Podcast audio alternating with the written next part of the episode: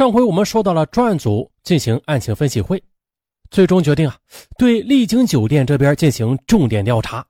如果调查没有发现有价值的线索，再考虑改为围绕铁路进行调查。于是，刑警周小辉、宋无友、李群三人在向三月二十三日下午当班的总台服务员小钟调查那天三位犯罪嫌疑人登记入住的详细情况时，小钟他忽然的回忆起了一个重要的细节。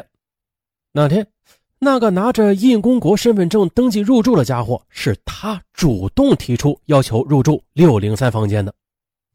而被害人詹姆斯入住六零五房间已经有一个多月了，啊，犯罪嫌疑人登记入住时二话不说，开口就要求入住旁边的六零三的房间，这是偶然呢，还是必然呢？刑警认为这不是巧合，这种必然性的后边估计会隐藏着犯罪嫌疑人的秘密。也许这个秘密就是刑警打开本案迷宫之门的一把钥匙。也就是说呀，犯罪嫌疑人这次抵达丽晶酒店后，又主动要求提出入住六零三房间，这就说明啊，他们是知道旁边六零五房间是住着詹姆斯的。由此的查清楚之前这三个犯罪嫌疑人或者其中的一个两个入住丽晶酒店的情况，那就很可能的意味着获得了一把。打开迷宫之门的钥匙。专案组最终决定，全体成员立即分头啊，对丽晶酒店自詹姆斯入住以来的住店旅客情况进行摸查，力求从中筛选出犯罪嫌疑人的线索。詹姆斯是一九九八年二月十一日元宵节这天抵达东莞入住丽晶酒店的，自其入住至遇害身亡，中间隔了四十来天。那这四十来天里，有数千名旅客入住该酒店了。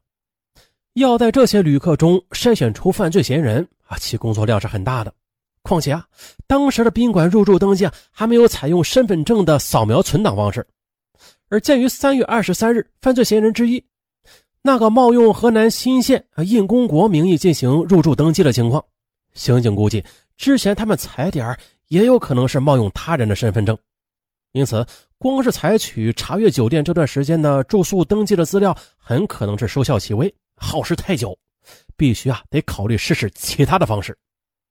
于是呢，警方经过一番讨论，认为犯罪嫌疑人之前入住的目的是为了物色作案对象，所以呢，他们入住酒店之后肯定是要有所活动的，也就是说呢，待在房间里边是无法收集到相关情报的。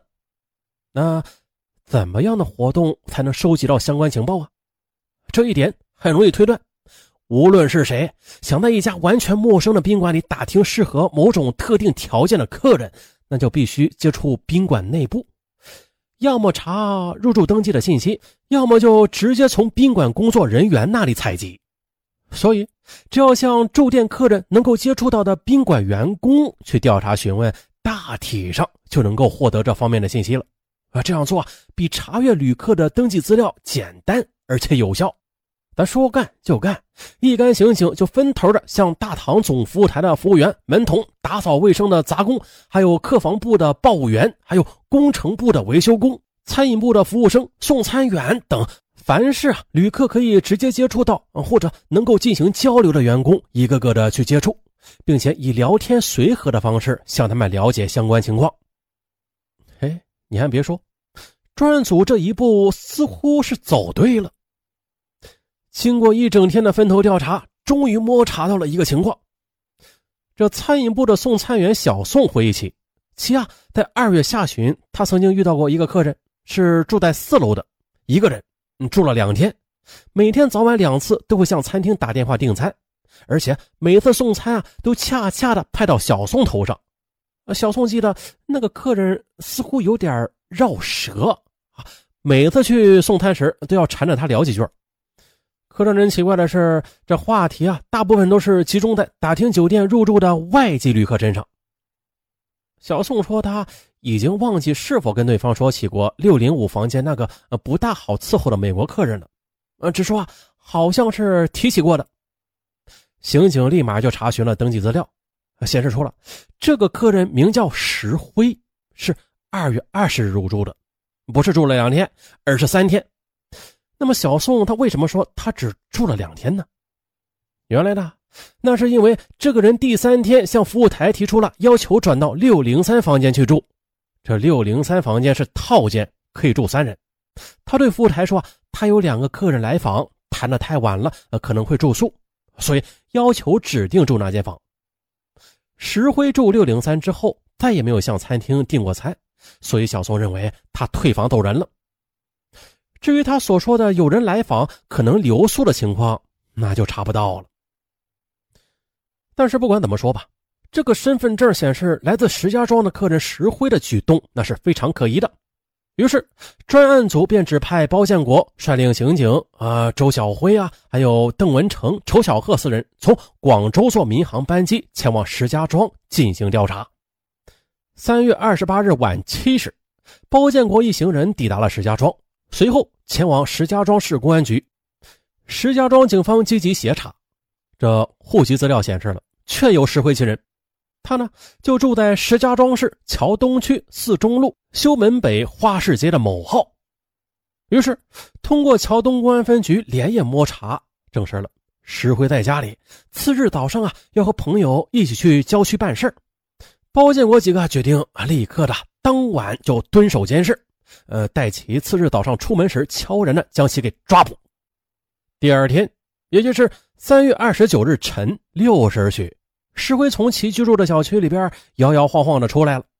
几个刑警看去啊，觉得跟丽晶酒店送餐员小宋说的这三个犯罪嫌疑人中的一个啊有几分相似，于是当即的悄然的将其给控制了啊，直接拉到了市公安局，当场询问他：“哎，这人名叫石辉不假。”但是啊，却从未的去过东莞，而且啊，整个三月份一直是在石家庄待着。那么身份证又是怎么回事啊？难道呃这么巧，也像河南新县那位姓印的兄弟就那样丢了，最后还是一无所获啊？不是，再顺便抓个办假证呢？嘿嘿，否，他的身份证居然是给其堂兄石兆东给借去了。那堂兄在哪儿啊？啊，最近没有见过。不过前天通过一个电话，呃，说是去了趟南方，刚回来，今天应该在家呢。呃，他家啊就住在长安区的胜利北街的祥达巷。于是呢，包建国几个人当即了直奔胜利北街。石兆东喜欢睡懒觉，这会儿还在梦里呢。当下啊堵了个正着，靠他的时候，刑警发现了这枕头下边居然还藏着两把匕首。控制住石兆东之后，就开始搜查了。当场抄得浪琴男表一块啊，正是詹姆斯生前佩戴的。后来呢，又对匕首进行了鉴定，证实其中一把正是用于杀害美国专家的凶器。这下案件终于有了重大突破。石兆东到案之后，很快就交代了作案情况。这该案就是由他策划的，而另外两个案犯系辽宁省沈阳市人，他们分别是施善福和刘焕森。住沈阳市铁西区和苏家屯区，具体地址不知。三人是于今年春节期间聚会时策划作案，由曾经在东莞打过两年工的石兆东提出到东莞作案，具体对象是在东莞常住的外国专家之类的。之后呢，石兆东就去东莞去踩点，一共跑了七家宾馆，最后选中了丽晶酒店。并且将作案的对象定位于美国专家詹姆斯。三月二十一日，三人又赶到了广州；二十三日，又前往东莞作案。而至于用来登记的啊那个印公国的那个身份证，则是石兆东从小偷那里买来的。哎，这一个行业啊，可以延伸出很多的赚钱渠道啊，就像是小偷啊，连身份证都可以卖，哇，厉害了啊！甭管偷到啥，都能变成钱啊。开个玩笑，这案件由此真相大白了，消息啊便飞传至东莞。东莞的专案组接到消息之后，全部出动啊，飞赴沈阳，与先行赶到的包建国四人会合后，又在沈阳警方的协助之下，顺利的抓获了施善福和刘焕森，并且查获被害人的箱子以及若干赃物。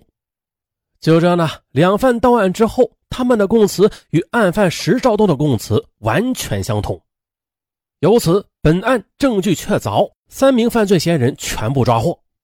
最终呢，石兆东、施善福、刘焕森三人于一九九八年六月十七日被广东省高级人民法院二审判处死刑，并依法报送最高人民法院核准，于六月二十四日执行死刑。